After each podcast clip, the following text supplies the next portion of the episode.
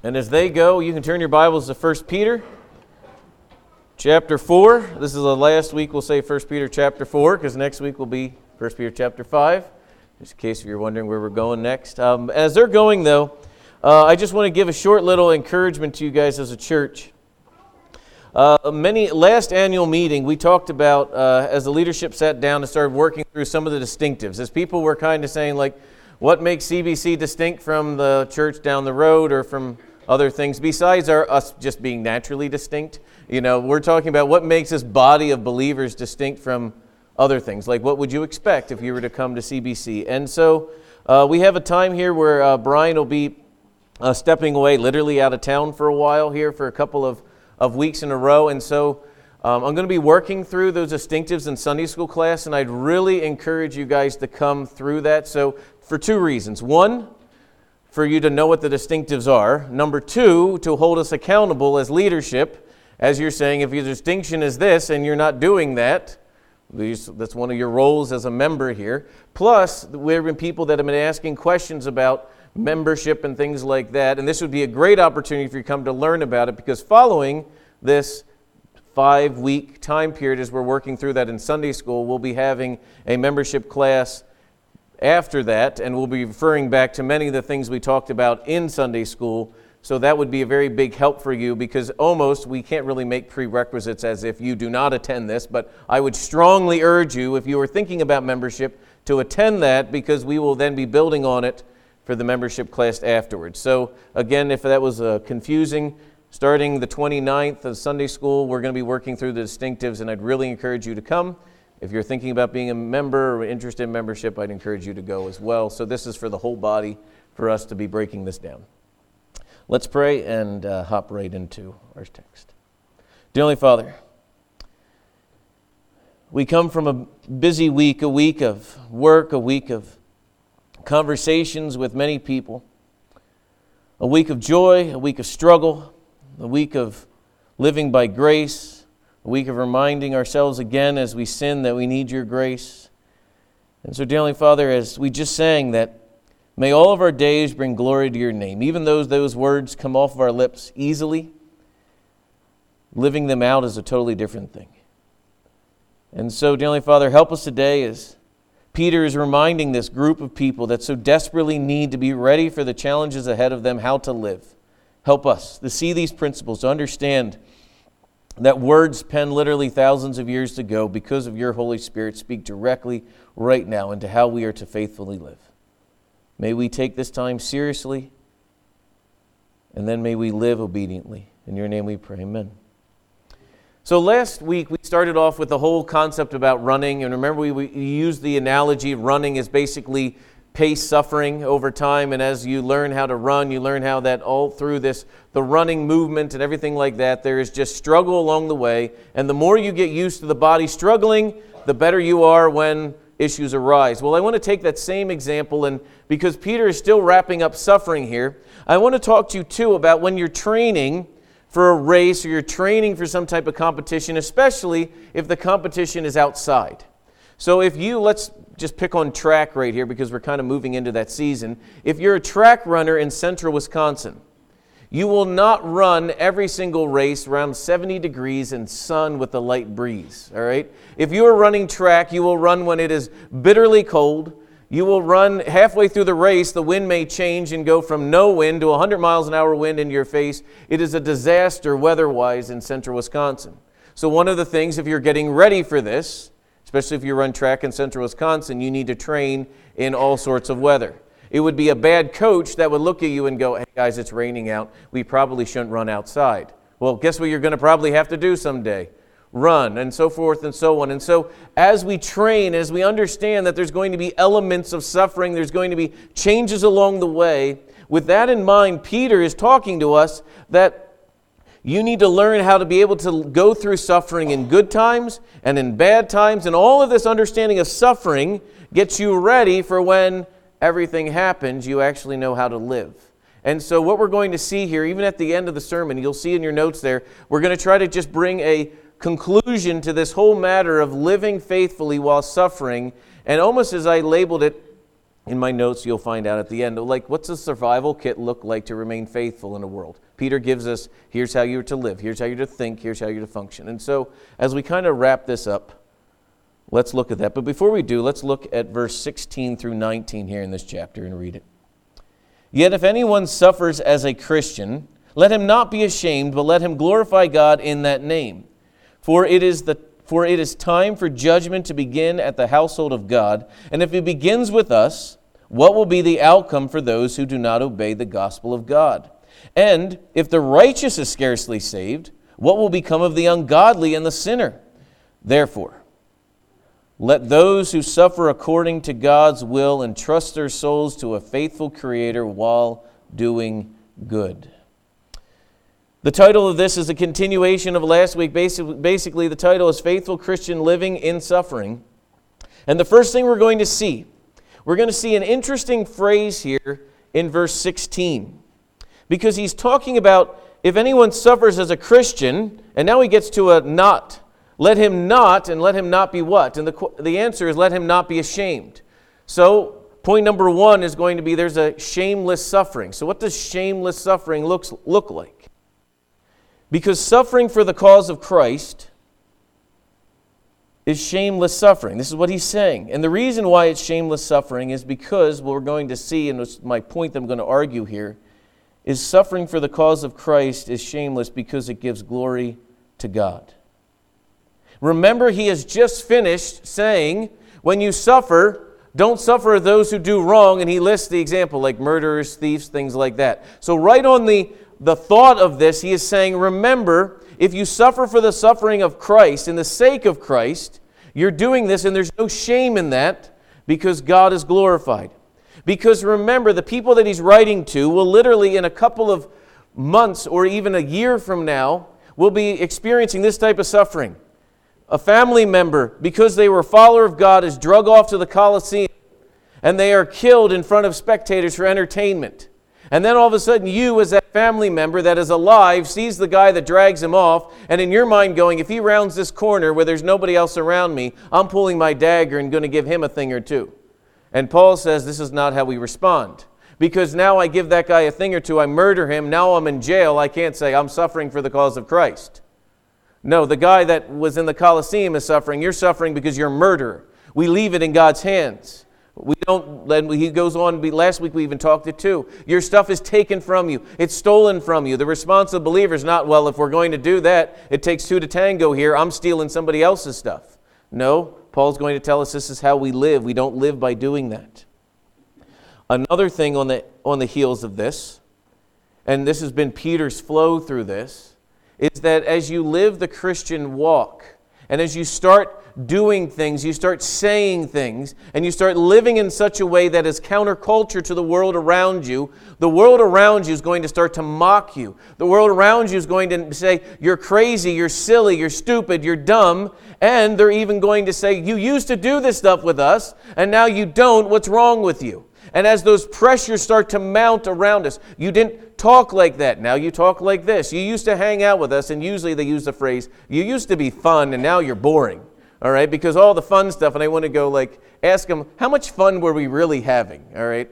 And we walk through this time, and so all the pressure is going to come on you, and the natural reaction is going to be the one of the emotions of the heart that comes when a person is suffering is that I must have done something wrong.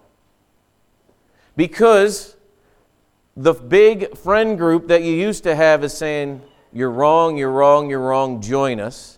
And now all of a sudden you look over here and you see this minority group of believers and you're going like, I'm kind of embarrassed to be over here. And the mocking, and if I just went over there, you know, like everything is going to be okay. And he says, There's no shame in this. Don't drop your head when the suffering comes as if you've done something wrong.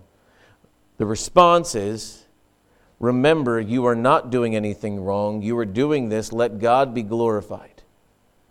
The shame is re- returned with glory. Real quick here, let's, let's look at the context here in 1 Peter 4 3. The time is past suffering for doing what the Gentiles wanted to do, living in sensuality, passions, drunkenness, orgies, drinking parties, and lawless idolatry. With respect to this, they are surprised when you do not join them in the same flood of debauchery, and they malign you. But they will give an account to him who is ready to judge the living and the dead. You're not there to judge them. What are you there to do? Live faithfully. You used to do that, you don't do it anymore. Your job is not to sit there and say, Let me explain to you the judgment that is all coming to you because you guys are a bunch of evil people. You are to live faithfully. And as you live faithfully, what is going to happen? The rebuke is going to come. But when the rebuke comes from them, and then there's also God is going to rebuke them, but when the rebuke comes from them, you're not sitting there going, Oh boy, I'm wrong. I'm a failure. I did all these things wrong. The response is that we stand head high, understanding the truth. Because here's what is in front of us. When we hold to the truth and the world says you're wrong, just because the world says you're wrong, truth does not change. And if the world says that truth is evil and that evil is actually true, and it's based on what whoever in charge is saying, as the Christian who stands on the Word of God, you will be mocked. It's only a matter of time. You will be maligned. It's only a matter of time. Uh, this is why I remember Peter very often said, Don't be surprised when this happens. Like, it's coming. Don't panic. It's coming. It will come if you stand for the truth. Peter reminds the believer that there's no shame in suffering, so we praise God. Before we move to the second point, though, one of the things that I think we need to make sure that we have in our minds all the time, and we're not going to turn to this passage though, but Paul in Corinthians is he's, his famous passage that I would encourage you to just to think through this concept where Paul says he looks at these light momentary sufferings compared to the weight of glory that is in front of him, and he says it's not even a comparison the light momentary suffering. And his, his example there was all the things he's done shipwrecked and beaten and stoned and all these other things. They mean nothing compared to the weight of glory that is in front of us. And one of the reasons that we struggle with really grasping the idea that we will suffer for the cause of Christ and what that looks like is because we have such a low view of the glory and eternity that is set before us. If we had a high, proper biblical view, we would look at all these things in this world and say it's but a vapor, it is but a moment, it is just temporary, it means nothing to us. It means absolutely nothing to us. But yet, because we have such a low view of eternity, low view of heaven, or we've made heaven to be some type of materialistic, like I get all the money I never got down here on earth, or I get all of this. The reason why we have a low view of heaven, the reason why we have a low view of eternity is because we have a low view of Jesus Christ and God. To be with Him is far better than to being here. And so we don't really look at God as somebody that we go, my soul longs to be with this. We don't really believe that He is my rock and my redeemer. We just say, like, he's just, this is a nice guy that gets me out of hell for free type of card. And it's saying is so because we, we have a low view of God, we have a low view of eternity, we have a low view of that, and we start thinking that just sitting up there with God, strumming our little harps on the clouds that all the comics think is that's what heaven is. Uh, heaven is to be with the one our soul longs for. And so when someone makes fun of you, for acting and being like him, you would go, bring it on. That's what I was hoping you would see. You know, I was hoping you'd see Christ. Point number two here, verse 17 and 18. It's a very interesting phrase here in verse 17 and 18. For it is time for judgment to begin at the household of God. So now there's three phrases I want to unpack in these verses. It is time for judgment is one of them. Then we're going to unpack the phrase the household of God. And then we're going to unpack the phrase scarcely saved. All right, so I want to walk through verse 17 and 18 with a couple of things to point out. All right, so this phrase, it's time for judgment to begin. That means judgment is about ready to start. All right, so now let's figure out what Peter uses. So when you hear the word judgment, immediately you can go a gazillion places, but let's stay in the context of what 1 Peter is talking about. So 1 Peter 1 17. 1 Peter 1 17 tells us, and if you call on him as Father, who judges impartially according to each one deeds, conduct yourself with fear through the time of your exile. So notice this is a present judgment. We're calling on him Father, and this Father continues to judge at the moment here according to each other's deeds. And so, since he judges according to each other's deeds, conduct yourself with fear through this time that you are in exile. So, what we're seeing here is that this judgment is judging God making a judgmental decision and judging those according to what people have done.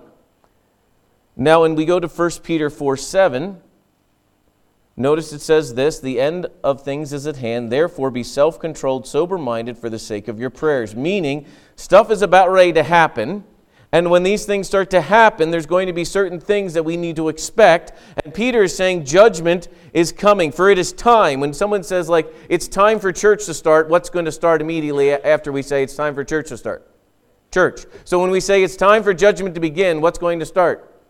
Judgment. Okay, so now we have to ask ourselves, what judgment are we talking about here?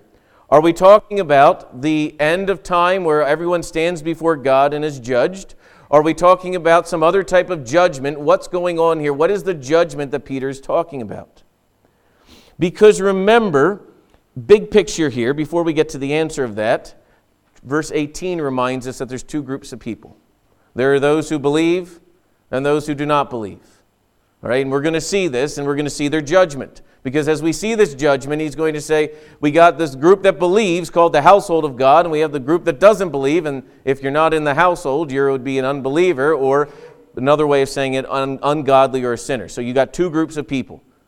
And so as we're sitting here, this is Jesus comes and not only divides history, but he divides humanity into those who believe that he is God and those who do not believe that he is God. Uh, to help you out with this, turn your Bibles to John chapter 5.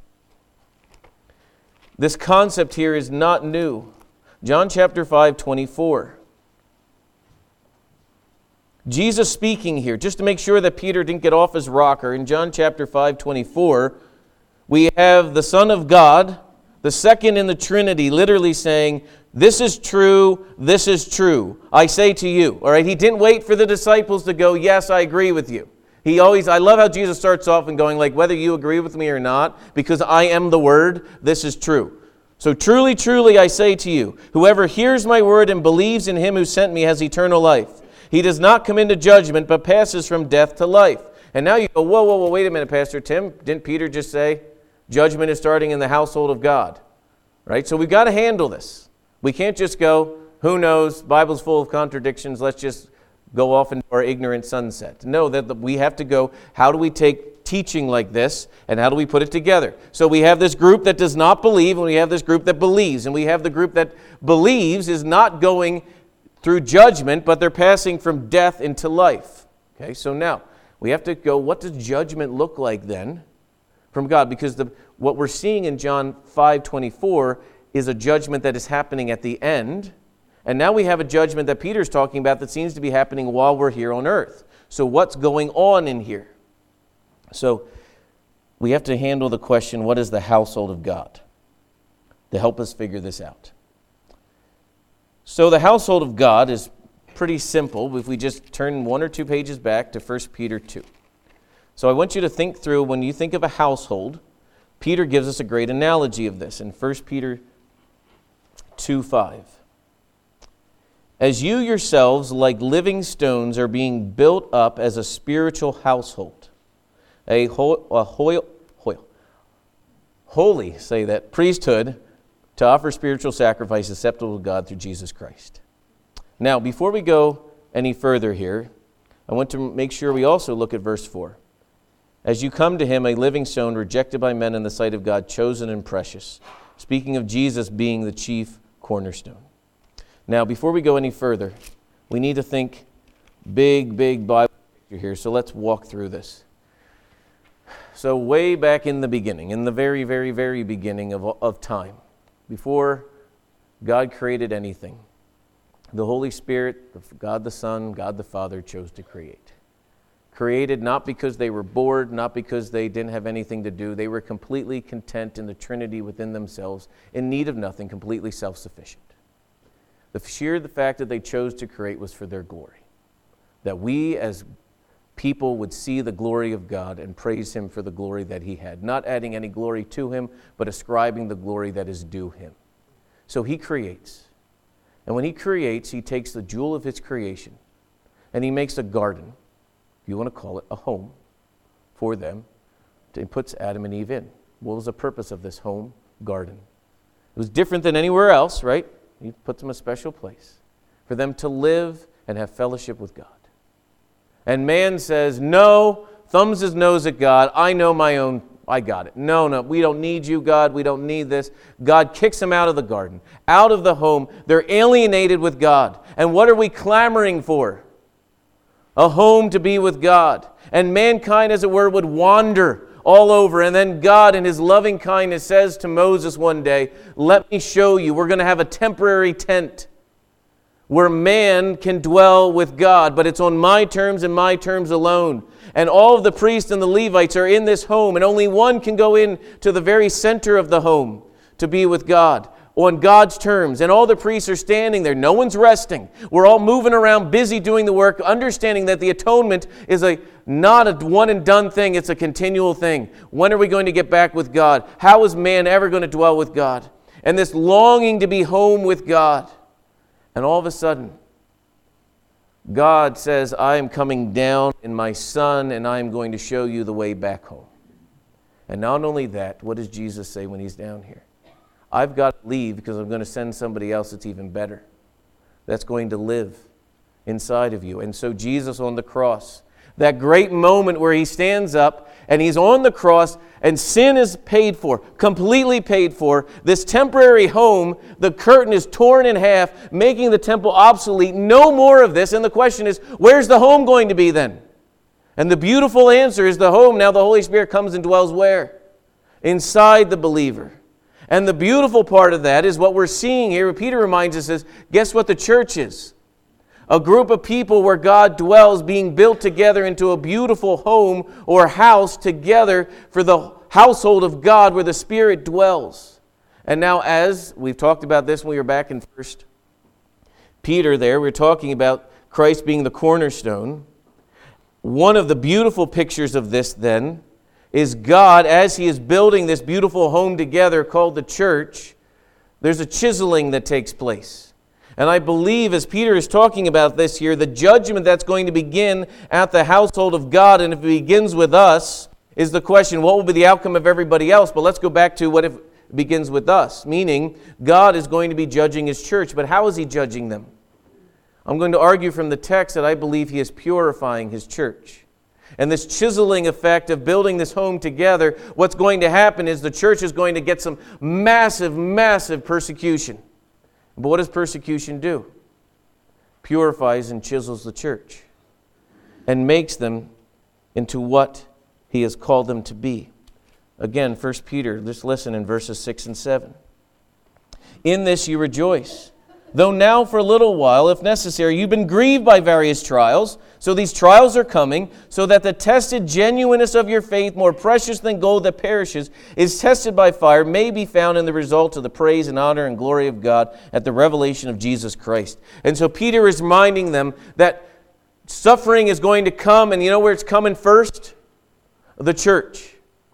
And this purifying, this judgment that's going to come on the church is not a judgment that is a I can't believe you do this. This judgment is a purifying of the body of Christ. We'll get, pick that idea up in a second, though, but I want to look at this next phrase in verse 18. If the righteous is scarcely saved. Now, we want to be clear this is not what it is saying. It is not saying that the whole the righteous are standing there going, I have no idea if I'm saved or not. Who knows what's going on? Maybe I'll make it to the end. I don't know if I'll make it. Who knows? We're just scarcely saved. That is not the word. That scarcely there is not the same concept that I just explained. That word scarcely there, I believe, as I, as I study the text, that is stating this fact that salvation is not a trite thing. Your salvation demanded the death of a perfect sacrifice. You shall, should not, in any way, shape, or form, ever take your salvation for granted. Meaning, if the depth of your salvation is so great and God is going to do his own judgment on the church to purify it, if it means that much that to redeem your soul he sent his only son, and if he takes it that seriously, what is he going to take those who have rebelled against that gift? And so the, the point of this, and Paul picks this up in Romans 6. Remember, the thing is that Paul's explaining listen, when you guys sin, the grace of God is poured out on your life. And he says, so the response is not to be, shall we continue to sin so we get more grace? And the answer is, God forbid. It's knock it off, you knucklehead. Take the grace of God seriously. Don't exploit it. It's, we don't go about saying, you know what? If I'm going to sin, you know what? God's grace is covering that. No, the answer is no, I do not want to rebel against the Almighty God because I know the cost of this great salvation. That is why I, I, believe as a church we need to make sure when we take communion, we understand the great cost of this. This is no small thing that a rebellious humanity who said, We hate you, God, that God in His sovereign grace came down and to redeem mankind. And we sit there and go, Wow, this salvation plan is a blessing that any of us are saved. And this is, that's how we should attach that. And then from that, he says, if this is how God handles his own church, the chiseling of all of this, if this is how he purifies his church through suffering, through judgment to bring about a beautiful bride, what about everybody else who's out here? And the answer is pretty obvious. Like, if the church is chiseled like this, what do you think the people who rebel God are going to be? So, just like he promises to present his church, so the promise for the ungodly is such. That, there in and of itself, is a call until your last dying breath to say, even to the ungodly, what? Look, repent and believe, so that the same judgment that we are seeing here purifying us, you will see, receive a judgment, not the same the judgment the church is seeing, but that same judgment as well. It's interesting, though, this judgment that is going to come is going to come through guys like Nero and many of the other emperors in the Roman world. Let's just pause for that for a second. Judgment is starting and it's coming from God. But how will these people see it? Nero taking someone and burning them and killing them. And you'd go, Last time I checked, Nero's not God. He may say he was, but he's not. So, how do we know that it's from God? Well, because the text is reminding us of this.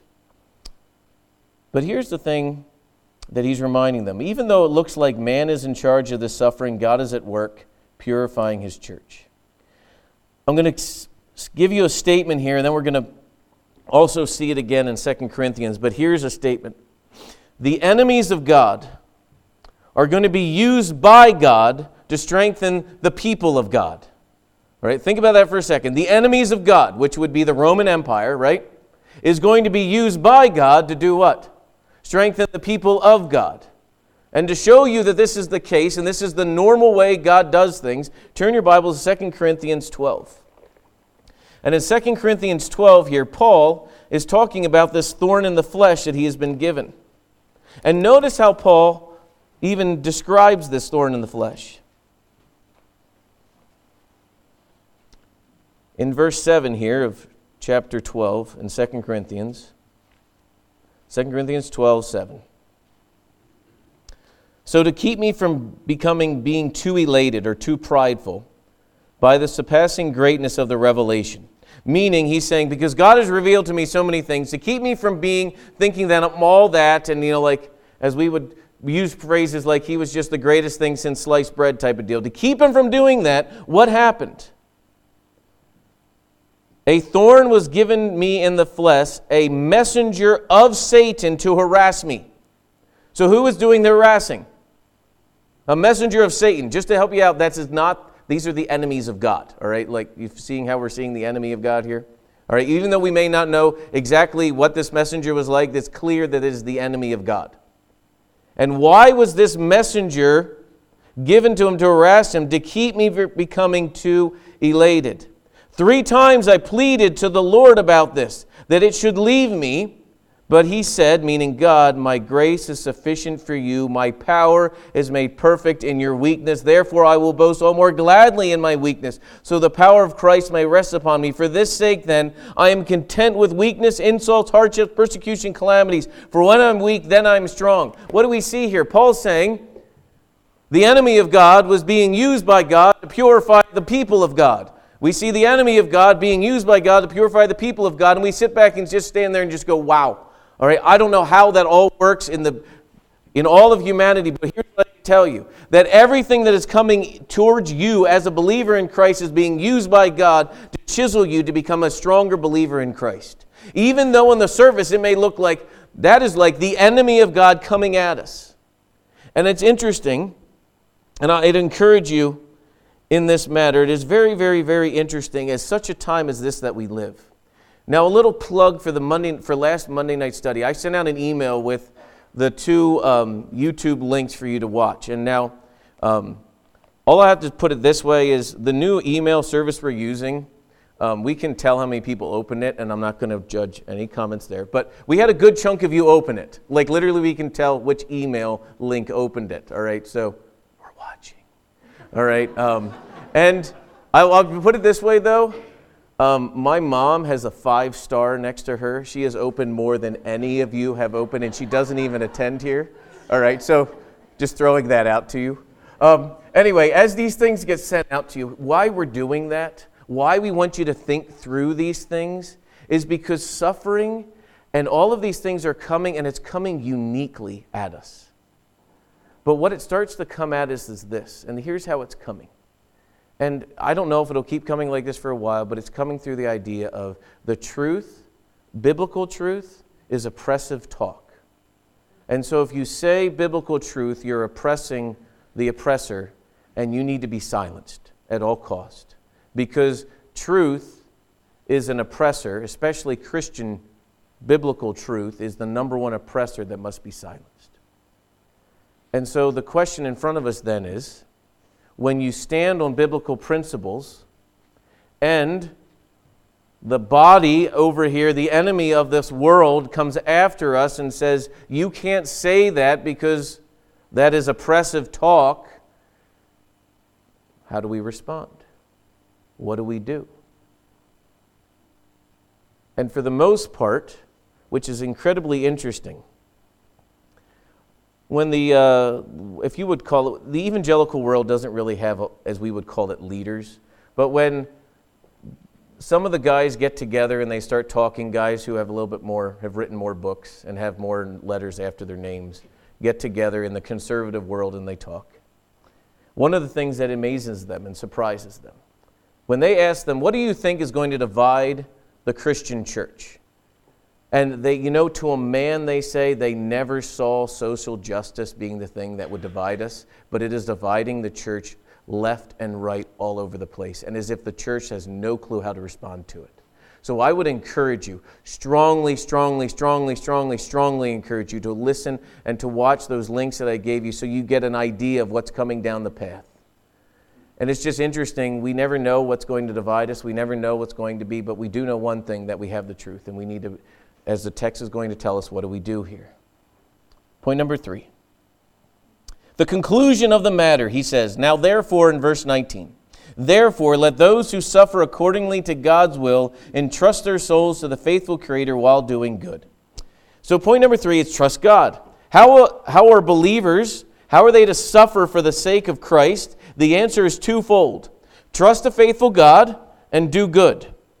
All right, so if you get mocked verbally or verbally assaulted or anything else, the response is to bless them and do good to them. Now you may say, hold on. Let's back up the boat here for a moment, Tim. If someone mocks me, if someone ridicules me, if someone comes in and shuts down what I'm doing, someone comes in and says, You can't talk that way, that's hate speech, and you go, No, this is just normal humanity all right, like genetics is on my side and actual true science is on my side, not your side, all right, and we actually deal with this and they say, No, you're ignorant of these things. No, you're this. And then we bless them. Hold on, Tim, that's enabling them. They're going to keep on doing what they're doing. I mean, who's going to go after them? Who's going to say, you're wrong, and all these other things? If when someone comes in, they mock me, and I'm supposed to respond with blessing, guess what I'm going to get more of? Mocking. And I'm going to go, that's not what the Bible says. You may think that, because guess what you are in that person? You are judge, jury, and executioner of their life. Because they've mocked you, and you're going to go, well, you know what you deserve back? Mocking and ridicule. The Bible does not call Christians for that. Peter reminds them here. And he's saying this to a group of people that literally their loved ones are being killed and they will be burned at the stake and their stuff is going to be destroyed and they will be scattered around. He's speaking to a group of people like that. Not us little social media warriors where someone gives you a thumb down on your post, all right? He's not talking about that. He's talking about real, true suffering. The only way for a believer to bless and to do good to those who hate you is to trust in a faithful Creator. Remember 1 Peter 2, Jesus was our example. 1 Peter 2:23 when he was reviled he did not revile in return when he suffered he did not threaten but continued to entrust himself to him who judges justly. Our example is to be that. Jesus when he was on the cross the sovereign creator who literally by just the word of his mouth created the world. And everything was created through him. Is hanging on a cross. And he sees rebellious mankind continually rebelling against all of everything he has talked about to the point where they say no not only do we not hate this message we hate the man who's doing it and we will kill the man who is standing here in front of us proclaiming the truth as they're crucifying him, because Jesus trusted himself to the Father to redeem his people that he is saving and to cause him to be raised again because the sacrifice was perfect. He trusted God through this all, was able to look at the crowd in front of him and say, What? Father, forgive them. They have no clue what they're doing. Do our hearts turn the same way when we look at the masses and their confusion? when we look at people struggling with some of the most basic, basic truths in humanity, your own personhood, as they're struggling with that, do we mock and ridicule, or do our hearts turn in sorrow because of the way sin is blinding them and we say, Forgive them, they have no idea what they're doing, and our hearts are turned to want to bless them? Because there's a phrase here in this as well entrust their souls to the faithful creator. Why does he not say God? Why does he say creator? I mean, because he could have used a gazillion other attributes or even other words that he's talking about there. Why faithful creator? Well, I'm glad you asked. Um, the reason why he uses faithful creator here, one of them, I want to first go to 1 Peter 3.12. This idea of faithfulness. 1 Peter 3.12 for the eyes of the Lord are on the righteous, his ears are open to their prayers, but the face of the Lord is against those who do evil. This is the faithful Creator. What do we know? He is faithful to do what he has promised. So his eyes are on you as you suffer. He sees what's going on. He is not just out there. Maybe he had a bad day. Remember when the um, Elijah's on Mount Carmel and they're mocking back and forth with each other, and Elijah goes, "Maybe Baal had a bad day." All right, maybe he got lost or whatever, right? And the moment that Elijah turns and he prays to God, what does God do? He answers the prayer immediately beyond anything that Elijah could have even asked or thought. And so what we see here is not only we see a faithful person, but we see the creator. All right, so I want to go, let's peel back. Paul, be part, Peter is talking to a group of people that are in Rome and under Roman authority. At that time, Rome basically owned the, wor- the known world at that time. They're really good with roads, they're really good with everything else. You have an emperor there who is pretty much saying he is God. And you know what? You don't like what they're doing? They'll send in a group of men that will come through, these soldiers, these legions of men that will come through, and that town after town that rebelled against Rome, not only were they destroyed and everybody else taken off, that Rome would do is they would come in and they would bring salt and destroy the land, dig up the land, and put salt there so no one ever would know about you ever again because Rome is Rome and you don't mess with Rome. That was what they're living under. You have an idea that Rome doesn't like, they don't have to worry about that idea anymore because they don't have to worry about you. And no one is stopping this Roman world. And Peter says, Charge to the faithful what? Creator who is far bigger, far greater. He was at the beginning. He created all of this stuff, and He's got it all under control, working it all to your good. So, what can you do? You can trust the Creator God, the big Creator God. All right? We're, we're going to get to Genesis eventually, but literally that phrase, in the beginning, means everything. Because he said God was in the beginning long before Rome, and God's going to be here long after Rome, all right? He's reminding them the faithful Creator is saying, Trust me. So, in summary of this whole verses 12 through 19, how are we to live?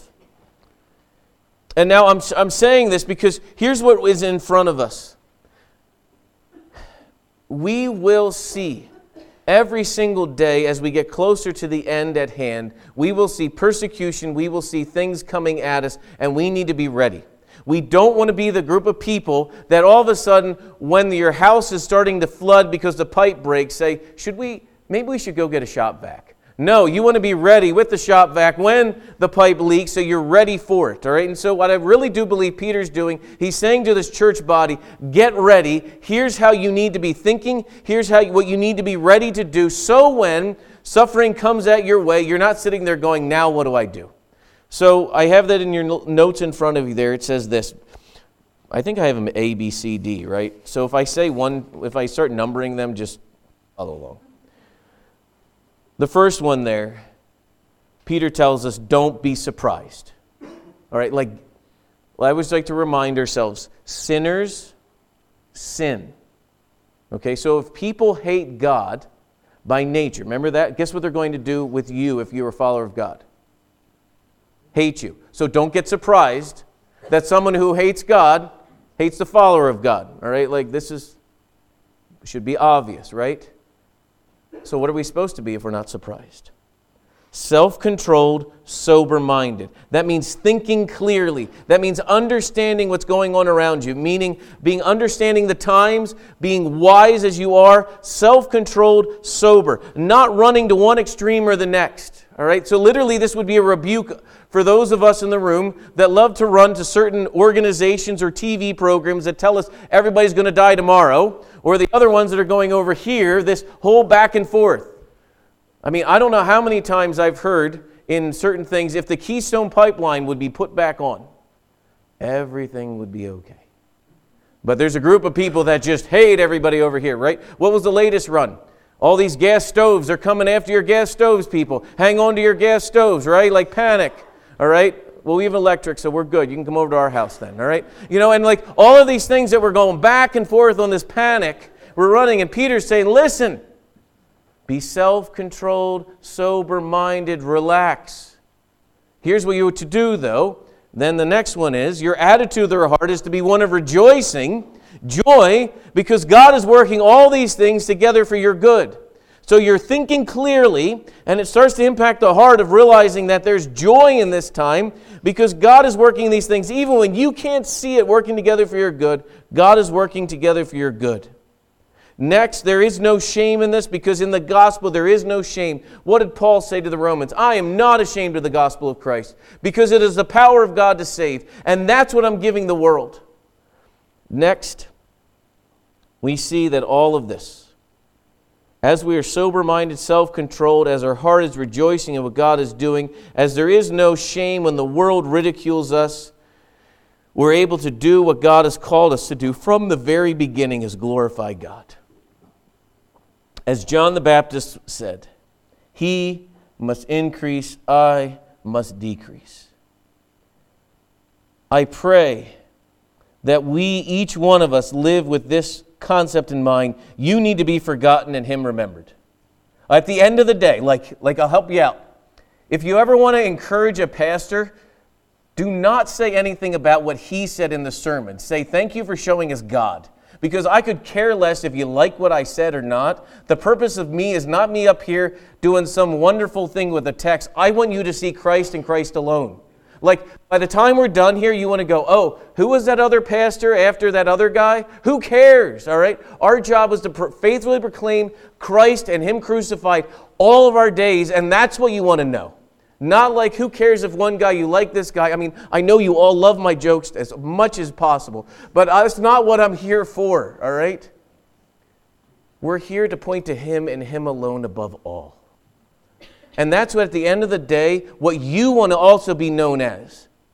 That people didn't see you, they saw Christ at your job and what you did and everything else. And how is that possible? E here entrust your soul to Christ, having faith that God will do what He says. And once you have that, that you've entrusted your soul to Him and Him alone, the response then after that is you are free to do what you were called to do, even from the beginning of time, is to bless others. So, how do we bless others? What does that look like? Number one, blessing others would be to share the gospel of Jesus Christ to them. Because we're going to close here in a song. It talks about grace that is greater than our sin. When we truly understand from the place of grace that we are, back to the scarcely are those saved, right? When we truly understand by God's grace we are who we are, our response in that is to see a lost and dying world around us and say to them, Look to Christ and Him and Him alone. He is the answer to all of these things. And it's only from a spot of understanding that our great the grace that God has given us is greater than any of our sins, and we are saved by grace and grace alone. From that motivates and produces in us a life that is saying, How can I bless others? Because I have been so richly blessed. How do I bless those around me? And so when suffering comes in, you're like, hey, that's a good thing because I'm accused of being a follower of God, which what I was pursuing after me anyway. All you're doing is reiterating and saying, "Hey, you look like a follower of God," and you should go, "Yes." All right, that's what I was looking to do. I've been pursuing after him so much that when people see you, they see Christ, and if they mock you, that should be a positive thing in your life that you're going. Now, again, we are not we do not seek suffering because of the verbiage that we speak. All right, you don't come into a room and just go, I just want to let all of you know. A bunch of sinners, you're all going to die and go to hell. All right, yes, that is true. All right, but there's a thing called grace, and there's a thing called, there's a way of speaking the truth in a way that is not abrasive, but it doesn't change the what? Truth. Now, there may be a time where you need to say, hey, you're wrong, I'm going to keep calling you on it until you change because you're wrong, because truth is not a popularity contest. We just say, by God's grace, we know how to live in this world. Because here's what happens as the enemy attacks, as God uses the enemy to strengthen us and to become more conformed to his image, we need a boldness, as Paul prayed for, that when confrontation comes, that we don't run, we stand boldly, not in our own strength, but on the strengths of the truth. When you stand on the side of truth, you do not need to shout, you do not need to scream, you just need to say the truth. Because the truth is the truth. But here's the real challenge in front of us do we know the truth? Are we people who study the truth? Are we people that enter the Word of God that when the error comes at us in those very slight little ways, we're able to say, No, we know the truth, and since I know the truth, I can actually entrust my soul to the faithful Creator. Because when you don't know the truth, you don't know how to trust your soul because you no idea what the faithful Creator actually said. And so when the waves of this world crash against us, when you're sitting there and you're going, I don't even know if I should be jabbed, if I shouldn't be jabbed, I don't know what I'm supposed to do, and all of these things going forward, and all of the stuff that just comes flying at us, right? When we sit there it is easier for us to get drawn away into a ton of emotion, into a ton of absolutely silly conversations, because at the end of the day, our answer is this I trust my soul and my life to the faithful Creator, and my job is to do good to those around me. And that's what Peter's reminding them. He's going to turn the corner here, and start talking to the elders and the leaders among the flock because they are the ones who set the tone and the pace. And so, again, if I could encourage you this look to Christ and Christ alone while following Him and entrusting Him. And when you do that, you'll be able to do good those around you. Let's pray. Dear Heavenly Father,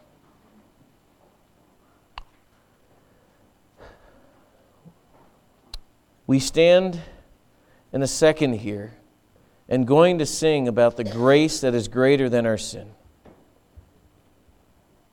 If there's anyone in the room here that does not know Christ, may today be the day that you draw them, that you open their eyes to see their need of a Savior.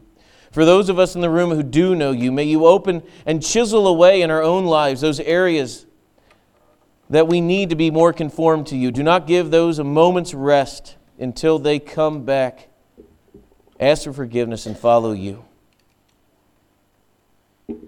May you be glorified in it all. In your Son's name we pray. Amen.